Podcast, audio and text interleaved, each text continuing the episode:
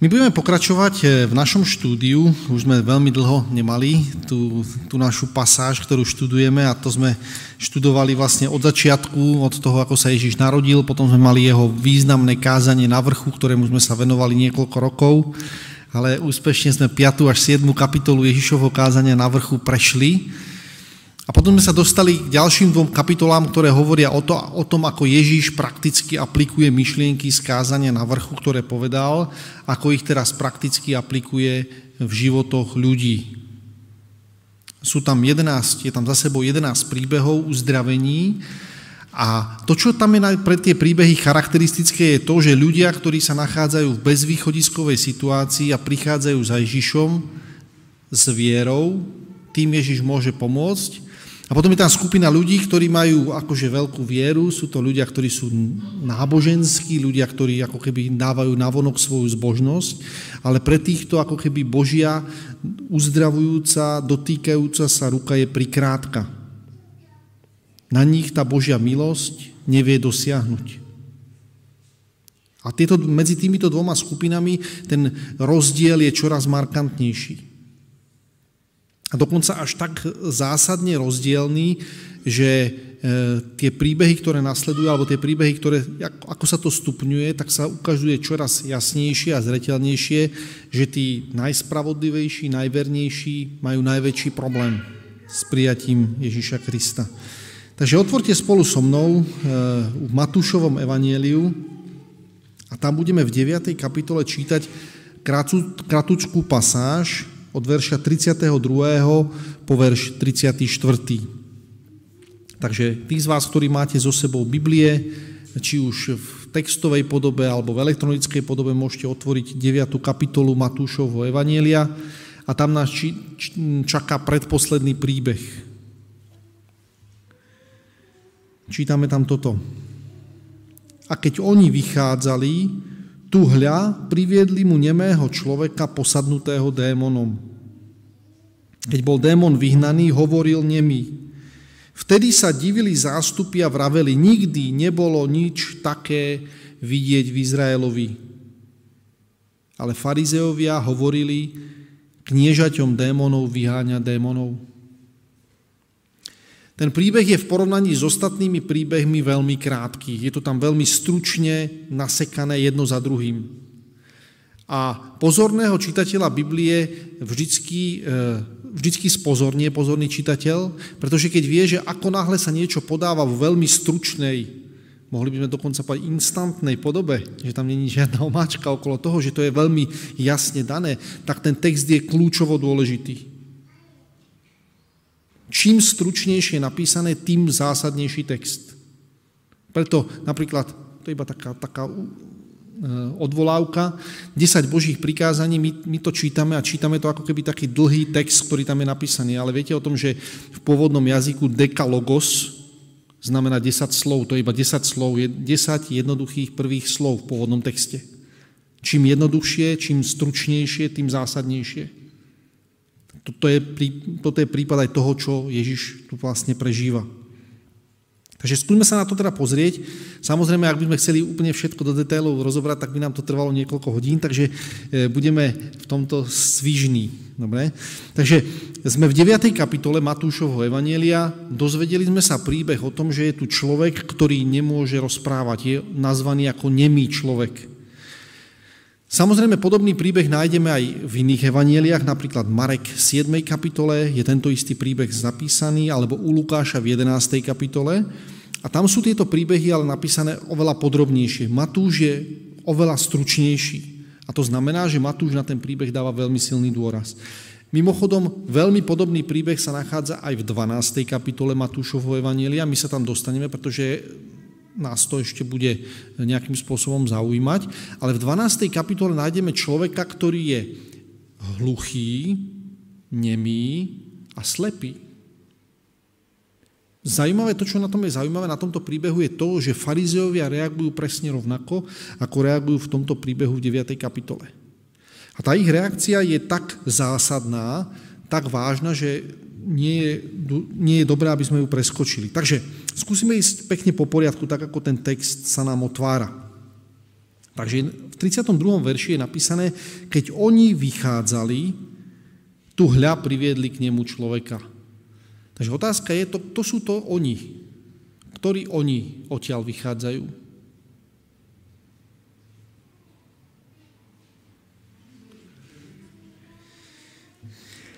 Predchádzajúci verš 31. hovorí, ale oni vyšli a rozhlásili ho po celej tej zemi. Tieto dve slovesa, oni a oni sú úplne rovnaké. Takže z toho môžeme vychádzať, že ten, kto sú tí oni, tak sú to oni, ktorí zažili ten predchádzajúci príbeh. Tí z vás, ktorí si možno spomínate, alebo ste bleskovo na to mrkli, tak vidíte, že tam boli predtým dvaja slepí, ktorí boli uzdravení. Znova sme si hovorili to, že ostatní evangelisti hovoria o jednom človeku, ale tu, tu sa hovorí o dvoch. Dvaja slepí, ktorí sú uzdravení a Ježiš im povie, zvláštnu takú inštrukciu, povie, nech sa o tom nikto nedozvie. Tam je potom napísané, že oni išli a rozhlásili ho po celom kraji, takže toho Ježiša neposlúchli, a takže si povieme, no tak to je veľmi zvláštne, hej. Ale títo oni majú ešte jeden, jednu takú ako keby e, vec k dobru. A v tom je ako keby ten biblický text, keď si ho všímame veľmi podrobne, tak je aj trochu ako keby taký, e, prináša taký, tak, takú, takú vnútorný úsmev, by sme mohli povedať v tom texte. Pretože na jednej strane Ježiš povie tým e, slepým, že nikomu to nepovedzte. Oni to všetkým rozhlásia a potom nájdu človeka, ktorému to nemôžu povedať, lebo je hluchý a nemý. Takže tomuto nemôžu povedať, toho privedú k Ježišovi a povedia, vieš čo, tomuto sme to nepovedali. Všetkým ostatným sme to povedali, teda to sa nedalo udržať, ale tomuto sme to nepovedali, lebo ten nás nepočul. Takže ty by si mohol niečo urobiť s ním, aby to on mohol počuť, aby sme mu to mohli povedať? Všimte si, tak, to, je, to je to, ako funguje tá dobrá správa, to je to skutočné evanílium. To slovičko angelion, dobrá správa, znamená, keď dvaja hladní sa dozvedia, kde sa dá zadarmo najesť. Kde dvaja e, chorí sa dozvedia, kde sa dá zadarmo vyliečiť. A to je to, čo oni pracujú. Takýmto spôsobom oni prídu a povedia, všetkým rozhlásime, aj keď Ježiš nám to nepovedal, vieš, pretože ono sa to nedá. Tá dobrá správa, to sa nedá udržať. Ono to z každej bunky nášho tela srší. To, keď ste prežili niečo také, ako tí dvaja slepí, ktorí nevidia krásu Božieho stvorenia, ktorí ne, nevedia predtým, nepoznali, nevedeli, čo to je motýl. Pre nás je to bežné, ale pre slepých, oni povedali, ja, ja to nemôžem udržať, ja sa nemôžem tváriť, že som zase slepý. To sa nedá. A samozrejme, keďže som taký radostný, naplnený tým, čo sa s ním stalo, tak oni aj keď povedali, vieš čo, Ježiš nám povedal, že nemáme povedať, vieš čo, ale vidíš, ja vidím ako... Tak to sa nedá udržať. A to, čo je na tom krásne, je to, že vlastne títo, títo dvaja ľudia povedia tomuto hluchému a e, nemému, nevieme to povedať, takže Ježiš mu to musí povedať. Takže Ježiš na ho musí pripraviť na to, aby sme mu to mohli povedať. Alebo v úvodzovkách, aby sme mu to nemohli povedať. Lebo teraz mu to naozaj nemôžeme povedať. A to je to, čo sa tam deje. Takže oni teda prídu, privedú k nemu ďalšieho človeka, ktorý, o ktorom je napísané, že bol nemý. V tomto prípade je to použité slovičko nemý. E, v originálnom texte je tam použitý výraz kofos a to slovičko kofos je to, čo som už prekladal predtým ako hluchonemý. Aj v 12. kapitole sa nachádza tento človek kofos a dokonca u Lukáša v 7. kapitole tam je napísané, že bol človek, ktorý sa zajajkával, to znamená mal nejaký problém chyby reči a to bol tiež kofos. To znamená, oni označovali slovičkom kofos nie človeka, ktorý má problém s rečou a s počúvaním. To znamená, nevie sa správne vyjadrovať, nevie sa vôbec vyjadrovať alebo správne vyjadrovať a nepočuje, není schopný vnímať ušami a na to nejakým spôsobom reagovať. To je zásadná vec. Tu čítame o tom, že tento problém vznikol u toho človeka tým, že bol posadnutý démonom, že to spôsobil démon. E, to, čo je zvláštne, je, že vlastne tento démon zasiahne nejakú fyzickú schopnosť toho človeka. My dneska žijeme, dneska je taká extrémna doba a my žijeme v takej dobe, kedy e, sme buď v jednom extréme alebo v druhom extréme. Jeden extrém hovorí o tom, že za všetky problémy, ktoré máme, to sme aj v sobotnej škole trochu rozoberali, za všetky problémy, ktoré máme, môže, môžu nejaký démoni alebo môže Satan bezprostredne. To je jeden extrém. To znamená, že keď niekto má nejaký problém, tak povie, no teba trápi démon e, žiadostivosti, teba trápi démon lakomstva, teba trápi démon taký a taký. Všetko je práca démonov. Na druhej strane potom je skupina ľudí, ktorí povedali, vieš čo, ten duchovný svet, to démoni, to pomáhalo tým ľuďom, ktorí boli tak jednoduchšie orientovaní. Oni to ešte nechápali, že my dneska na všetko máme vysvetlenie, že keď má niekto epileptický záchvat, takže áno, v tej dobe mohli povedať, no démon ho hodí do ohňa a potom zase do vody, ale to bol epileptický záchvat, oni to nedokázali popísať inak. Takže dneska máme výbornú medicínu, tá nám povie, že ak, aký to je problém a nepotrebujeme nič pripisovať démonom. Obidva tieto extrémy nie sú biblickým pohľadom. My vidíme o tom, že z, z tých jedenáctich príbehov, dva, o dvoch príbehoch, z dvoch príbehov sa hovorí o tom, že tam bol prítomný démon. V ostatných prípadoch to nejaká, nejaký problém, tá slepota alebo tak ďalej. Môže to byť záležitosť fyzická, to znamená, človek sa narodí do e, hriešného prostredia, pre ktoré nebol stvorený a tým pádom má rôzne problémy. Nie všetko je záležitosťou alebo práca démonov. V tomto prípade to je napísané, že toto práca démona je. Takže človek, e, tento človek je zasiahnutý, e, zasiahnutý démonom. To, čo je tam na tom zvláštne ešte je to, že e, ten text je veľmi stručný, tak ako som povedal, keď bol démon vyhnaný, že tam sa nepíše nič o tom, akým spôsobom to prebehlo. Na iných miestach Ježiš diskutuje s tým človekom a povie, chceš byť zdravý, ako je na tom tvoja viera, čo sa deje s tebou a tak ďalej. V tomto prípade tu není nič napísané o tom. Není tam žiadna diskusia medzi Ježišom a medzi tým démonom, tak ako to bolo v tom predchádzajúcom príbehu, v 8. kapitole, kde vlastne tí démoni sa ozvú k tomu Ježišovi a povie, nás je tu veľa, ako sa voláš, nás je tu veľa, pošli nás tam, my nechceme ísť. A tak, tam, tam je taká debata. V tomto prípade žiadna debata není. Tam je iba napísané jednoducho, keď bol démon vyhnaný. A to je šokujúca informácia v tom, že človek, ktorý je zasiahnutý, to znamená nepočuje ani nevie rozprávať, je zasiahnutý takýmto démonom, Ježiš Kristus dokáže tento problém vyriešiť okamžite. A tam potom tá reakcia je napísané, vtedy sa divili zástupy a hovorili, nikdy nebolo nič také vidieť v Izraelovi. To je reakcia toho zástupu. Prečo, teda my si môžeme položiť otázku, prečo sa ten zástup tak diví? Čo je na tom také zvláštne? Veď Ježiš urobil predtým tiež nejaké zázraky. Čo je zvláštne na tom, že Ježiš urobí takýto zázrak? Že otvorí uši hluchého a rozviaže jeho jazyk. Čo je na tom také špeciálne? Čo je na tom také špeciálne, že farizei na tom zareagujú v 34. verši, hovorili kniežaťom démonov vyháňa démonov. Čo je na tom také zásadné pre ten zástup a pre tých farizeov, že obidva tie zástupy si, alebo obidva tie, tie skupiny ľudí si vyberú veľmi tvrd, tak, keby také zásadné, radikálne vyjadrenia k tejto problematike. Pritom tam Ježiš nepovie, ako keby nemáme tam zaznamenanú žiadnu Ježišovú reč, nie je tam napísané nič o tom, že aké boli okolnosti tej situácie toho človeka, nič tam nie je vysvetlené, je tam iba napísané, že démon hluchoty a nemo, nemostí bol vyhnaný preč. Ale zástup sa diví a povie, nikdy sme také nič nevideli v Izraelovi, to sa nikdy nestalo. A farizeovia povedia, to je kniežaťom démonov vyháňa démona. Prečo taká silná reakcia? Prečo taká silná reakcia na to, čo sa vlastne stalo? Ak si spomínate na náš základný text, ktorý sme čítali, to bolo u Izajaša v 35. kapitole. Tak otvorte spolu so mnou Izajaša 35. kapitolu a tam od verša 1. čítame odpoveď na to, prečo to rozrušilo zástup a prečo to rozrušilo farizeov. Počúvajte, čo píše Izajáš v 35. kapitole. Veseliť sa bude z toho púšť a vyschlá pustina, plesať bude step a zakvitne ako voňavá rúža jasná. Zatiaľ to není jasné, čo, prečo by sme sa mali radovať. Ale to, čo tam nastupuje, je to, že vlastne nejaká pustina, niečo, čo je opustené, niečo, čo je v beznádejnom stave, sa privádza k životu. Bude Áno, rozkošne bude kvitnúť a plesať, áno, plesať a radosne bude prespevovať. A my si už povieme, no, Izajaš sa trošku nechá uniesť. On dookola sa opakuje a ako keby to jeho vzrušenie z toho, čo sa ide diať, je proste enormné. Dá sa jej sláva Libanona, nádhera Karmela a Sárona. Oni uvidia slávu hospodinovú nádheru nášho Boha.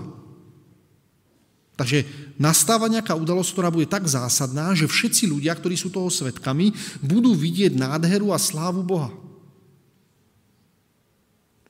Počúvajte. Posilnite spustnuté ruky, zomdlené a klesajúce kolená zmocnite.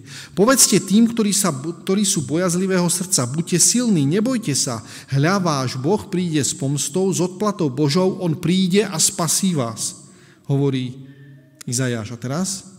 Vtedy sa otvoria oči slepých, otvoria sa aj uši hluchých, vtedy poskočí kulhavý ako jeleň a jazyk nemého bude radosne prespevovať, lebo vypríštia vody na púšti a potoky na pustatine. Viete, čo sa stalo práve? Národ si uvedomuje, všimnite si, a to je ten národ, o ktorom fariziovia sa vyjadrujú, že to je ten národ, ktorý je celý stratený vo svojich hriechoch, oni sú nechápaví, ten národ, tým nemôžeme nič vysvetľovať, oni tomu nerozumejú, proste oni nechápu tie Božie veci, to my tu vieme, ten národ je prekliatý, on je e, celý pošpinený v tých svojich hriechoch a týchto veciach a ten národ povie, nikdy nič takého nebolo v Izraeli. Viete, čo to znamená, čo povedia? Prišiel Mesiáš. Národ to pochopí. Títo ľudia, keď vidia to, čo urobil Ježiš so slepými, s hluchými, keď vidia to, čo urobil Ježiš, že rozviaže jazyk nemého, výženie démona, tak tí ľudia, ten národ povie, prišiel Mesiáš. A farizei a zákonníci na to nemôžu povedať nič iné, Nemajú žiadny iný argument, pretože 35. kapitola sa naplnila. V Ježišovej činnosti sa práve naplnila 35. E, kapitola. Tam sú ľudia, ktorí boli zotročení, ľudia, ktorí majú problémy a teraz veselia a chvália Boha. Teraz vidia slávu a krásu nášho Boha. V životoch týchto ľudí. A preto farizei zákonníci, keďže na to nemajú žiadny teologický argument, ktorý oni sú, oni sú odborníci na teológiu, veľmi chabučku výhovorku. Kniežaťom démonov vyháňa démonov. V 12. kapitole potom je e, to ďalej rozvinuté. Tak sa ukazuje, že Ježišova činnosť privádza skutočné rozdelenie. Všimte si, v 35. kapitole Izajaša sme čítali niečo o súde, že príde ten, ktorý bude súdiť preto, aby priniesol spásu Izraelu. Všimte si, viete, čo sa tam ukazuje? Ukazuje sa, že tí, ktorí sú na tom slepí, vedia o tom a prídu k Ježišovi, sú na tom lepšie ako tí, ktorí sú slepí a tvária sa, že vidia. Viete, kto to sú? Tí, ktorí Ježiša nepotrebujú. Ukazuje sa, že tí, ktorí sú hluchí a vedia o tom, pretože prichádzajú k Ježišovi a povedia, pane, pomôž, ja nepočujem, nie som schopný počúvať tvoje slova. Všimte si, to není iba o fyzickej záležitosti. My o slepote nehovoríme iba o fyzickej záležitosti. Áno, primárne áno. Niekto, keď nevidí niečo, tak proste je slepý. Ale slepota sa týka aj duchovnej oblasti. Hluchota sa týka aj duchovnej oblasti. Neschopnosť jazykom svojim chváliť Boha. To sa týka aj duchovnej oblasti. Alebo by sme mohli povedať, ešte viacej sa to týka duchovnej oblasti ako fyzickej. Pretože Ježiš, všimnite si, keď Ježiš niekoho uzdravuje, tak vždycky prvú vec, ktorú im povie, odpúšťajú sa ti tvoje hriechy. Duchovná oblasť je pred tým, ako nasleduje uzdravenie fyzické. A tak sa ukazuje a v starom zákone to vidíme. Človek, ktorý je slepý, znamená, že nie je schopný vidieť to Božie vedenie. Nie je schopný vidieť e, nad e, rámec toho, čo tam naozaj je. Spomínate si jeden príbeh o tom, ako e, boli Elizeus a jeho sluha.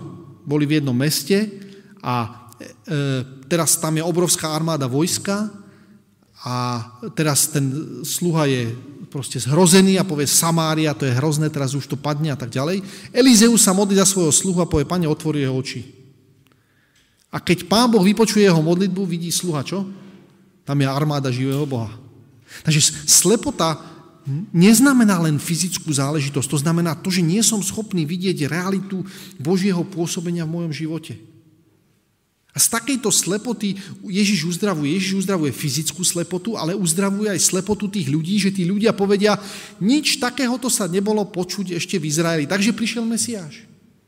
Slepý národ, ktorý ako keby, tí, jediný, kto tam je, ako keby podľa toho vyjadrenia tých predstaviteľov, jediný, kto tomu rozumie, všetko sú farizei a zákonníci.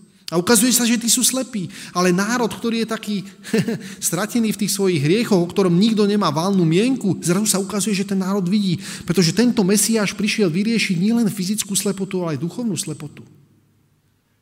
A to nie je všetko. Ono to pokračuje ďalej a tento istý Ježiš rieši nielen slepotu, ale aj hluchotu. jedna z najčastejších vecí, ktoré sa objavuje v knihe Zjavenie je, keď Ježiš hovorí, napomína teda tie jednotlivé zbory, viete, čo sa tam do, dookola opakuje stále tá istá vec? Čo? Čo tam je s ušami niečo, s ušami? Čo tam je napísané? Spovídate si v zjavení. Kto má uši, nech počuje. To je to, čo chce, to je to, čo prináša ten Ježiš. On otvára uši na to, aby človek počul. Ale samozrejme, nejde iba o fyzickú záležitosť. Ide o to, aby som duchovne rozumel tomu, čo mi ten, čo mi ten človek hovorí. Aby som rozumel tomu, čo Ježiš prináša do môjho života. To, že to jeho slovo prichádza, ja si poviem, no tak dobre, pán Boh odo mňa chce, aby som ja dodržiaval 10 Božích prikázaní. Započul som Božie slovo? V žiadnom prípade. Božie slovo totiž znamená, ja chcem do tvojho života priniesť skutočný život. Si ochotný riadiť sa mojimi inštrukciami, ktoré ti do života dávam? V, tom, v tej chvíli začne človek rozumieť tým Božím inštrukciám ako to najlepšie, najkrajšie, najúžasnejšie, čo sa dá počuť. To je dobrá správa o tom, že Bohu stojí za to dôverovať. Takže nie len zrak fyzický, že niečo vidíme, ale aj duchovný zrak. Nie len fyzická hluchota je uzdravená, ale duchovná hluchota je uzdravená. A všimnite si, ono to prechádza z očí, cez uši a ide to k jazyku.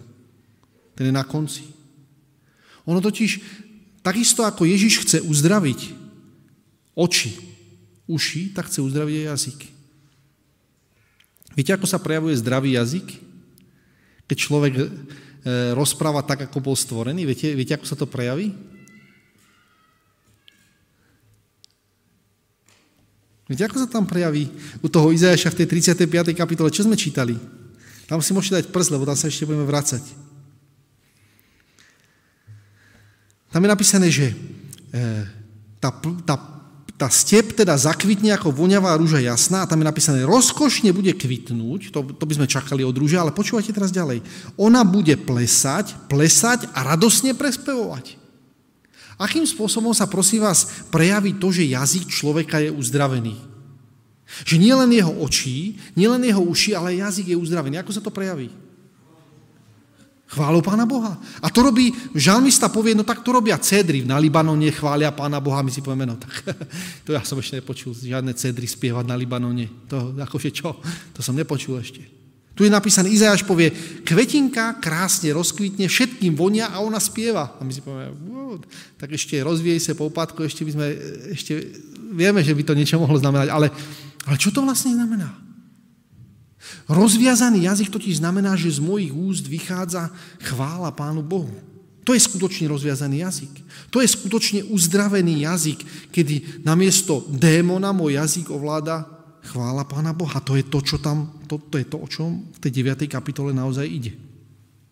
Všimte si, to, čo urobí, e, to, čo robia démoni, alebo to, čo robí Satan, a Biblia to veľmi krásne nám e, ukazuje, Pán Boh dal človeku schopnosť komunikovať. To je to, čo nás rozdeľuje od zvierat.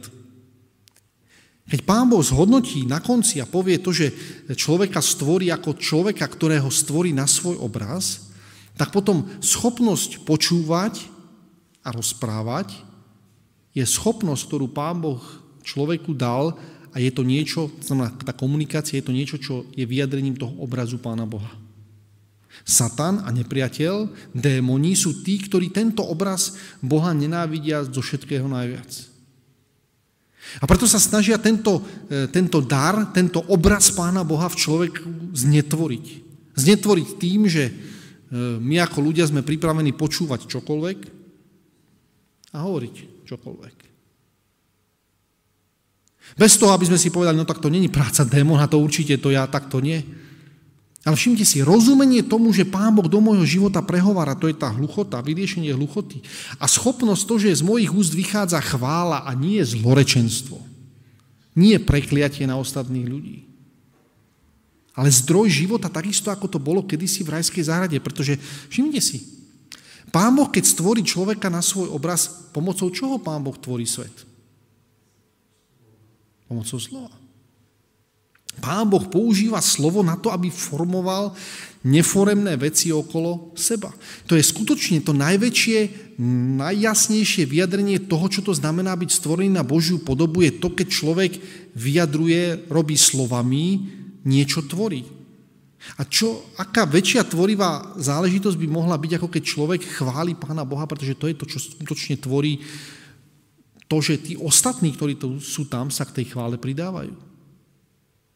Takže skutočné uzdravenie, všimte si, to, čo sa tam deje, ten zástup žasne, pretože povedia si, to, čo sa tu udialo, bol tu človek, ktorý bol tak ako my všetci ostatní stvorení na Boží obraz. Potom tam prišiel nepriateľ, zasiahol ten Boží obraz, on už nebol schopný ani rozprávať, ani počúvať, ten človek bol ako keby, e, ten obraz z toho Pána Boha tam bol oškrabaný z toho ako z nejakej steny. A Ježiš ten obraz znova obnoví a povie, vieš čo? ja ti dávam naspäť tvoju schopnosť počúvať aj rozprávať. Rozprávať veľké veci. Všimte si, väčšina ľudí, ktorí sú uzdravení Ježišom Kristom, tak tým sa rozviaže jazyk. Rozviaže sa im jazyk a zrazu oni, mali sme to, to bolo to svedectvo tých slepých ľudí, ktorí povedia, no ale my sme to nikomu nepovedali, my sme to proste museli povedať, to proste bol rozviazaný jazyk, keď už máme rozviazaný jazyk, tak sme museli to povedať, proste to sa už nedá zastaviť nejakým spôsobom. A teda to, čo tam vlastne e, Ježiš urobí, je to, že zasiahne zásadným spôsobom e, do, do tejto situácie.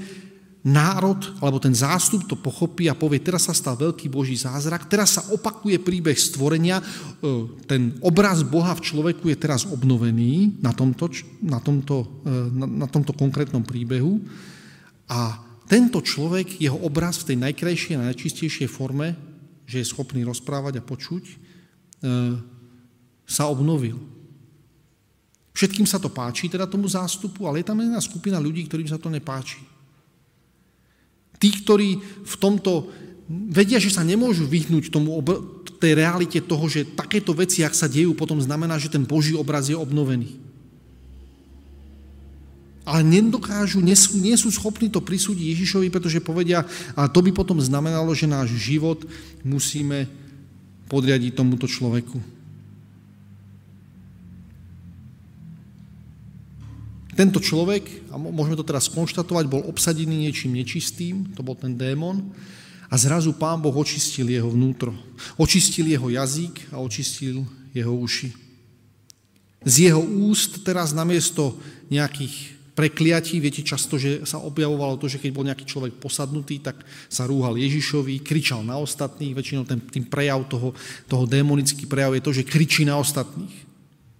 To, že ten jazyk, ktorý používa na niekoho druhého, nie je jazyk láskavý. A teraz my si to povieme, no tak dobre, tak, ale my nie sme posadnutí démonom a to, to, že kričím ja niekedy na manželku, to, tak to je normálne, proste tak to musí byť. Ale všimte si, ten, ten biblický príbeh veľmi jasne a krásne nám odhaluje o tom tú realitu, ktorá za tým je. Ježíš nikdy na nikoho nekričí, pretože jeho ústa sú pod Božou chválou. Pod vplyvom toho správneho ducha. Sú uzdravené, jeho ústa sú uzdravené voči ostatným ľuďom voči Pánu Bohu rovnako. Ak by sme sa pozreli na príbehy v starom zákone, tak príbehy ľudí, ktorí, sú, ktorí majú nejaký problém s rečou, tak ich tam nie je veľa. Ale možno si na nejaké spomeniete. Spomeniete si nejaký príbeh zo starého zákona, kde je niečo spomenuté o tom, že niekto mal problém s nejakou s rečou alebo s nejakými inými vecami, čo sa týka počutia alebo hovorenia a že to bolo vyriešené nejako? Také dva sú také výrazné tie príbehy, takže skúsme ten prvý. Áno, Možiš, výborne, 4. kapitola knihy Exodus. Tam je, ten príbeh poznáme veľmi dobre, to je, to je známy príbeh, a to je v 4. kapitole knihy Exodus, ten má v druhej knihe Možišovej.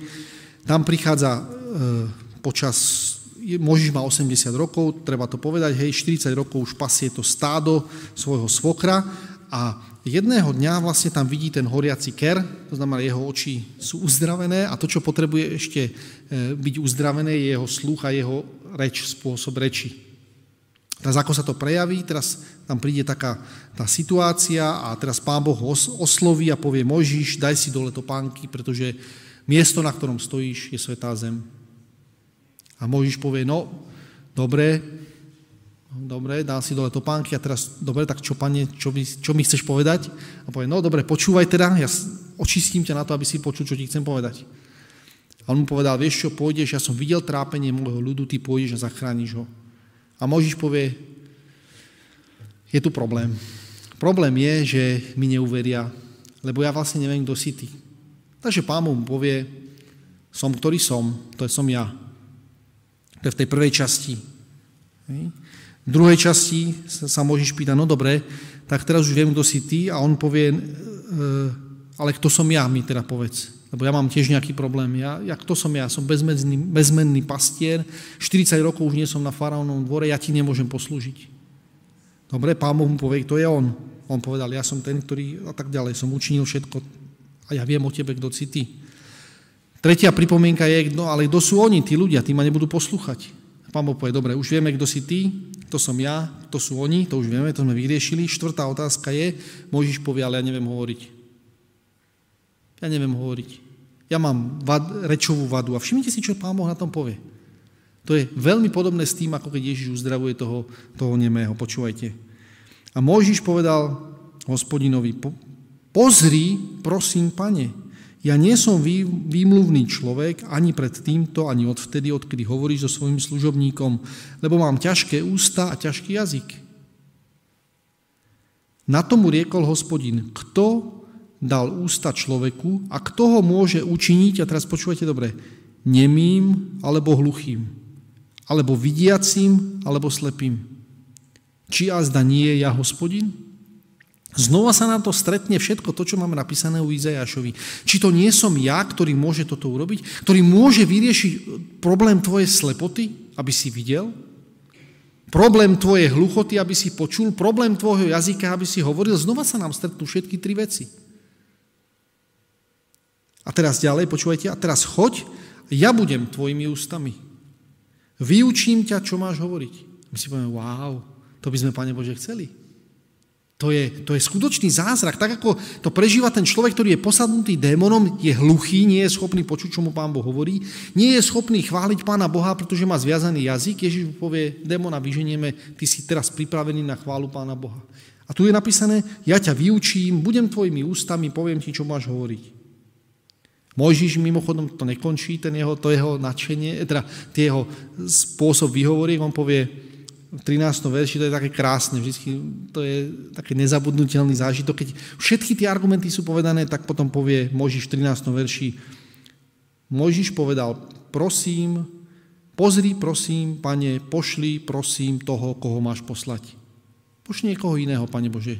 Ja už nemám žiadny argument, iba ten, že, že sa mi nechce, alebo proste, že to, som, sa na to necítim, ja na to nie som vhodný, takže nájdi niekoho iného. Vtedy je tam napísané, a to je ináč taký pamätný text, 14. verš, niekedy sa vás na to budem v budúcnosti pýtať, tam je napísané, vtedy sa zanietil hnev hospodinov na Mojžiša. Viete o tom, že to je prvýkrát, kedy sa Pán Boh roznieva v Biblii? Prvýkrát. Prešli sme knihu Genesis, tam sa Pán Boh nerozneval ani raz. Človek padol do hriechu, všetky tieto veci, všetko toto bolo. Pán Boh prešiel bez hnevu. Tu je napísané, prvýkrát je tu napísané o tom, že Pán Boh sa hnevá. Prvý, prvý, prvý výskyt. V 3. 4. kapitole 14. verši, zapamätajte si veľmi dobre. Mimochodom, na koho sa pán Boh nahnevá? Na svojho neochotného služobníka. Nepripomína vám tie, tie podobenstva Ježíša Krista, ktoré potom nachádzame v Novom zákone? Keď Ježiš tvrdo zasahuje proti neužitočným služobníkom a povie, a kde ste boli, keď ja som vás potreboval? Tomu najmenšiemu, čo ste urobili, kde ste vtedy boli? Tu sa až prvýkrát objavuje teda ten Boží hnev. Pán Boh dokáže vyriešiť problém zviazaného jazyka. Povie Možišovi, Možiš, ty nemáš problém ďalší. Ja sa ťa dotknem a v tom je ten problém tvoj vyriešený. Druhý, druhý bod, alebo druhé, druhý problém, nejaký, keď má niekto problém s jazykom a pán Boh ho vyrieši, ešte jeden je taký. Spomínate si ešte nejaký príbeh? E, Simeón, myslíš v chráme? Simeón pri... No, áno, ale tam by sme... Ja keď on... Aha, t- myslíš... Aha, áno, áno, Zachariáša myslíš? Zachariáša. Dobre. E, áno, Zachariáš, keď omenieme, to by, to by bol dobrý príbeh, áno, to by bol dobrý príbeh, to by sme mohli domyslieť, áno, ale myslel som ešte v starom zákone, či ešte máme nejaký, nejaký problém z toho. Mimochodom áno, ten príbeh je výborný, lebo naozaj to tam sedí, hej, že potom ako náhle on pritaká tej Božej vôli, tak tým pádom sa mu ten jazyk rozviaže. a oslavuje Pána Boha. To, čo tam z neho vyjde, tak je oslavná pieseň Pána Boha, kde on povie, moje plány, moje myšlienky sú tak ďaleko, ale ja oslavujem Pána Boha. To je to, je to na čo mi záleží. Ale ešte jeden máme iný príbeh v starom zákone. Spomínate si o tom, že niekto má problém nejaký s rečami, s rečou, alebo s, s jazykom, alebo trošku ešte viacej napoviem s perami, Izajáš, správne. Takže Izajáš 6. kapitola. E, nie je náhoda, že sme znova u toho proroka Izajáša, ten je, to niekedy sa nazýva, že to je vlastne ten starozákonný evangelista a všetky tie témy naozaj tam sú prítomné. Takže Izajáš 6. kapitola, poznáte ten príbeh veľmi dobre. A tam je tiež vyriešenie toho problému. Tam je to, že vlastne e, Izajáš vidí Pána Boha v celej svojej sláve, tam je napísané, videl som pána sedieť na vysokom tróne povznesenom, to je v 6. kapitole, čítam od verša 1. V povznesenom podolok jeho rúcha naplňal chrám. Serafíni stáli nad ním. Každý mal šesť krídel, dvoma si zakrýval svoju tvár, dvoma nohy a dvoma lietal. Volali jeden druhému a hovorili, svetý, svetý, svetý, hospodin zástupov, celá zem je plná jeho slávy. On teda niečo vidí, Izajaš vidí Božiu slávu, tá, tá ho naplňa, tá ho fascinuje a okrem toho počuje, že z tých úst tých anielov neustále znie ten chválospev svetý, svetý, svetý. Mimochodom aj v knihe Zjavenie je napísané, že vykúpení budú počas celého, e, celej väčšnosti volať svetý, svetý, svetý. Keď som o tom kedysi rozmýšľal, som si hovoril, tak to asi po troch dňoch by ma to už ako aj omrzelo, hej, že stále dokola rozprávať svetý, svetý, svetý, že to je, mm, niečo sa musí stať, alebo že či tam nebudú aj nejaké iné slova napríklad, aby to povznášalo našu mysel nejako inakšie. Ale všimte si, anjeli takto volajú. Rozviazaný jazyk totiž e, precitne do reality, v ktorej oslava Pána Boha jediné zmysluplné, čo môže z našich úst výjsť. To robia tí anieli. Plná zem je jeho slávy. Všimte si, to súvisí s tým Izajašom, ktorý hovorí o tom, že sa ukáže tá jeho sláva, že tá ružička zavonia a tak ďalej, že bude prespevovať aj tá rúža. Jeho slávy. Pohli sa základy Prahov od, dymu, od hlasu volajúceho, dom sa naplnil dymom. Vtedy som povedal, a teraz ten Izajaš si e, povie nejakú svoju, svoj príspevok k tomu všetkému. Beda mne, lebo zahyniem, pretože som človek nečistých pier. Bývam uprostred ľudu nečistých pier, Beda mne, lebo moje oči videli kráľa, hospodina zástupov. On povie zaujímavú informáciu. On povie, ja som videl, ale neviem nič povedať. Ja, ja som sám, mám nečisté ústa, ja sám, to, čo vychádza z mojich úst, nie je čisté, nie je hodné toho, čo som videl. Je, je problém medzi ja potrebujem uzdravenie v tom, že moje oči niečo vidia, ja vidím tú Božiu slávu, ale nie som schopný na to zareagovať, lebo všimnite si, tento vnem, to je oči, a toto je vnem, ktorý vychádza von. Prichádza, vychádza. A medzi tým musí byť súlad. To je to, čo chce Pán Boh uzdraviť. A, a, a Izajaš si to uvedomuje a povie, ja som niečo videl, ale neviem nič povedať k tomu. Alebo všetko to, čo poviem, tie moje ústa sú nečisté, ja s tým neviem nič urobiť. A ľudia, ktorí sú okolo mňa, tí sú na tom rovnako. Tí sú tiež rovnako nečistí. A to sa dá vyriešiť, počúvajte. Vtedy priletel ku mne jeden zo serafínov, v ruke mal žeravý uhol, ktorý vzal kliešťami z oltára. Mimochodom, ten oltár, čo to znamená, čo to znamená ten, to zlato prepalené ohňom, alebo čo to znamená ten žeravý uhlík, to vieme, čo to znamená, očistenie. Dotkol sa mojich úst a povedal, hľa tento uhol, dotkol sa tvojich úst a odišla tvoja neprávosť a tvoj hriech je prikrytý. Všimte si, očistenie úst podľa proroka Izajáša, očistenie jeho úst znamená, že odišla jeho neprávosť. Dokončený proces tvorenia je dokončený. Preto na sklenenom mori budú spievať ten zástup, e, tí tam budú spievať tú pieseň Baránkovu, lebo ten proces toho, tej záchrany je dovršený. Oni nielen vidia, nielen počujú, ale rozprávajú to, čo je správne. Ono, niekedy my ako kresťania si to povieme tak, že no tak my vidíme, rozumieme tým správnym veciam, vidíme toho Ježiša v správnom obraze. Vidíme to dielo záchrany správnym spôsobom. Rozumieme, keď nám e, kazatelia rôzni rozprávajú o tom, že čo máme robiť, tomu všetkému rozumieme. Otázka je, či sa to prejavilo spôsobom takým, že to, čo zo mňa vychádza, je skutočne oslavou Pána Boha. Že či to, čo zo mňa vychádza, je sveté, tak ako to Pán Boh vyžaduje. Či to, čo zo mňa vyjde, je dôvodom na to, že celá zem prospev, pros, prespevuje, vzdáva chválu Bohu a povie si, táto ružička zakvitla tak, že tá vôňa naplňa celú zem a už sa nedá pred tým utiecť. Tam je všetci napísaní, všetci budú zvelebovať slávu nášho Boha. Viete, ako to zistia? Že z úst jeho nasledovníkov výjdu slová, ktoré povedia, všetci ostatní povedia, nič také sme v Izraeli nevideli. Nič také sme nikdy na celom svete nevideli.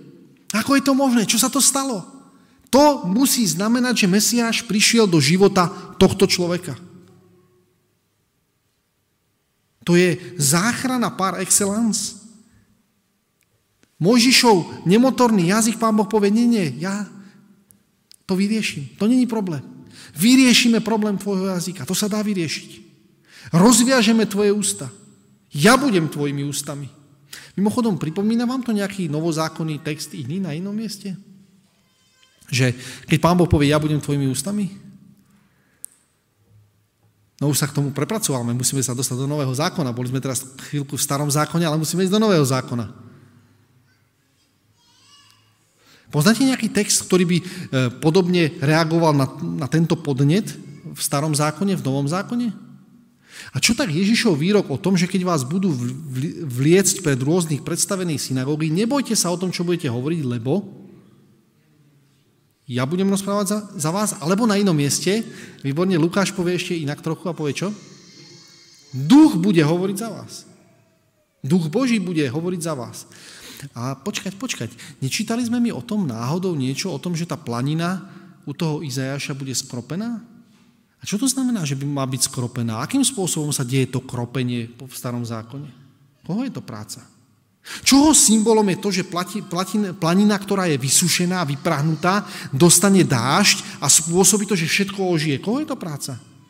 Do Ducha Svetého predsa. Aha, takže sa nám tie mozaiky sa nám pomaličky zbierajú. A teraz ešte sa dostaneme k jednej takej drobnosti. A to sú tí zákonníci a farizei. Teraz je už nadmieru jasné, že to, čo sa tam deje, dokonca aj ten nechápavý zástup pochopil, že tento človek je Mesiáš. Pochopil, že to, čo sa deje, je naplnením Izajaša 6. kapitoly.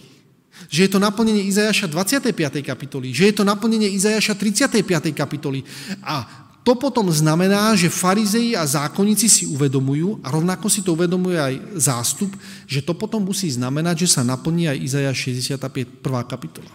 Ak je naplnená 6. kapitola, 25., 35. a všetko medzi tým, že je to iba preto, aby sme to skrátili, hej, Všetko medzi týmto potom znamená, že 61. kapitola sa naplní tiež. Správna otázka znie, čo je v 61. kapitole potom? Čo je napísané u Izajaša v 61. kapitole?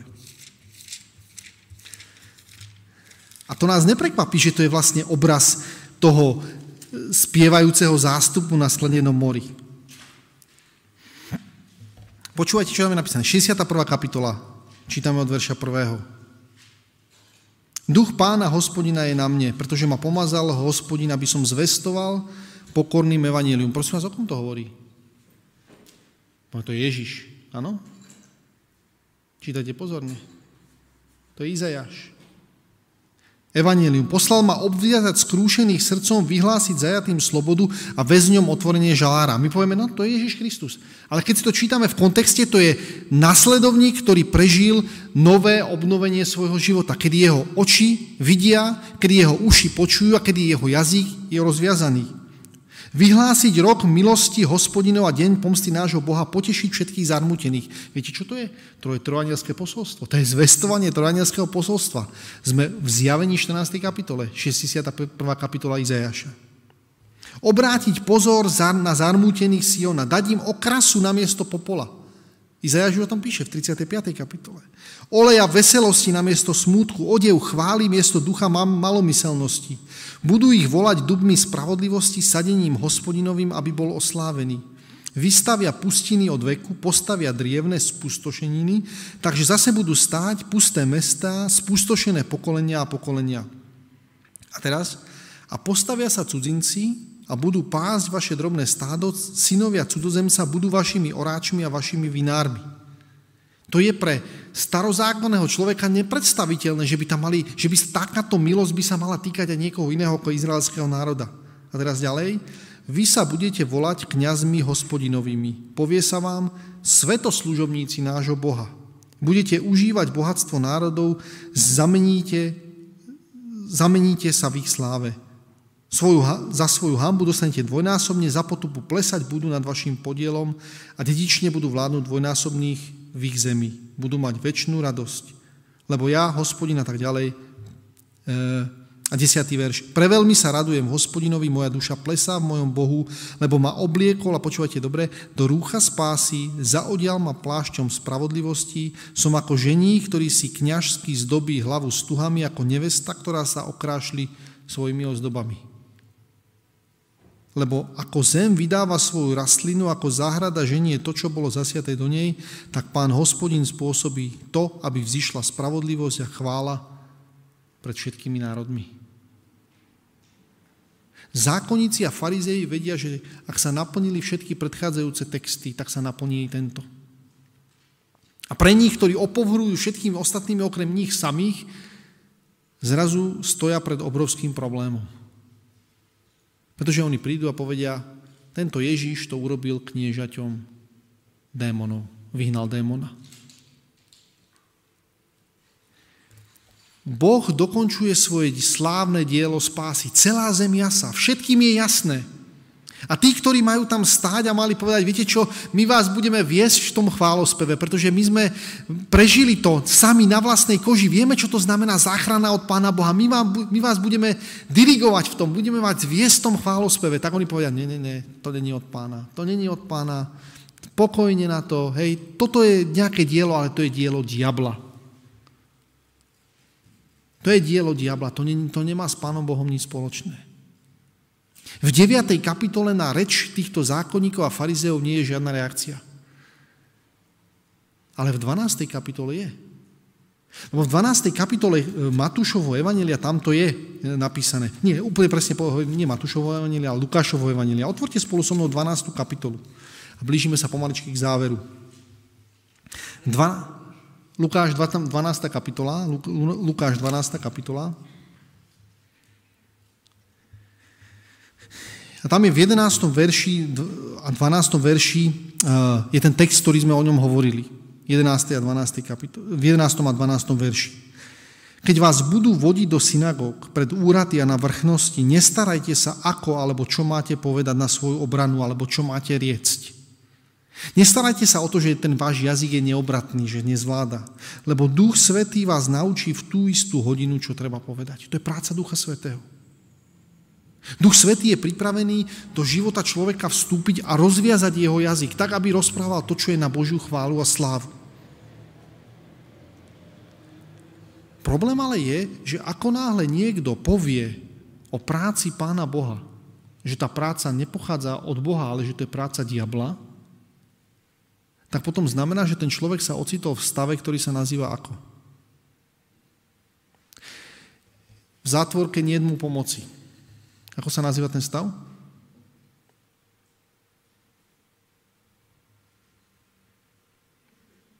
Mhm. Hriech proti Duchu Svetému. A otázka je, no môže to ale súvisieť spolu? To, že človek nerozpráva na Božiu slávu a, a to, že nemá rozviazaný jazyk, to súvisí nejako s hriechom proti Duchu Svetému? Ste ešte stále u Lukáša v 12. kapitole? Ak áno, prečítajme verš 10. Zámerne som to čítal nie od 10. ale od 11. verša. Každému, kto povie slovo proti synovi človeka, bude odpustené, ale tomu, kto by sa rúhal Duchu Svetému, nebude odpustené. Takže je to o tom. Všimnite si, čo sa tu stane. My máme v príbehu v 8. a v 9. kapitole máme 11 príbehov. Sú tam príbehy s dvoma posadnutými. V tom jednom príbehu je to v krajine Gadare a Ježiš, keď zoberie to, vyženie toho démona, alebo démonov, vyženie, tak ich pošle kam? Do svíň. Oni sami si žiadajú, pošli nás do svíň, to je naše miesto, my tam chceme byť, tam sa cítime dobre. Otázka je, keď Ježiš vyhnal démona z tohto človeka, kam vstúpil ten démon?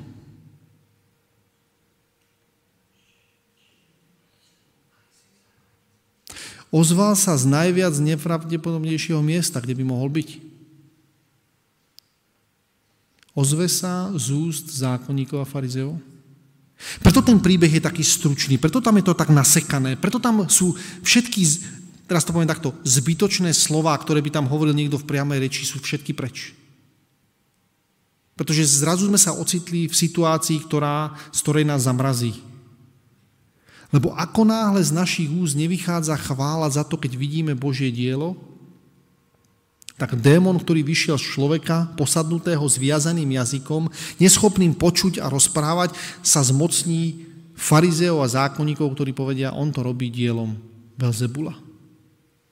Oni sa ocitli v stave, ktorom nie sú schopní chváliť Pána Boha. Nie sú schopní e, dovoliť Pánu Bohu, aby rozviazali ich jazyk.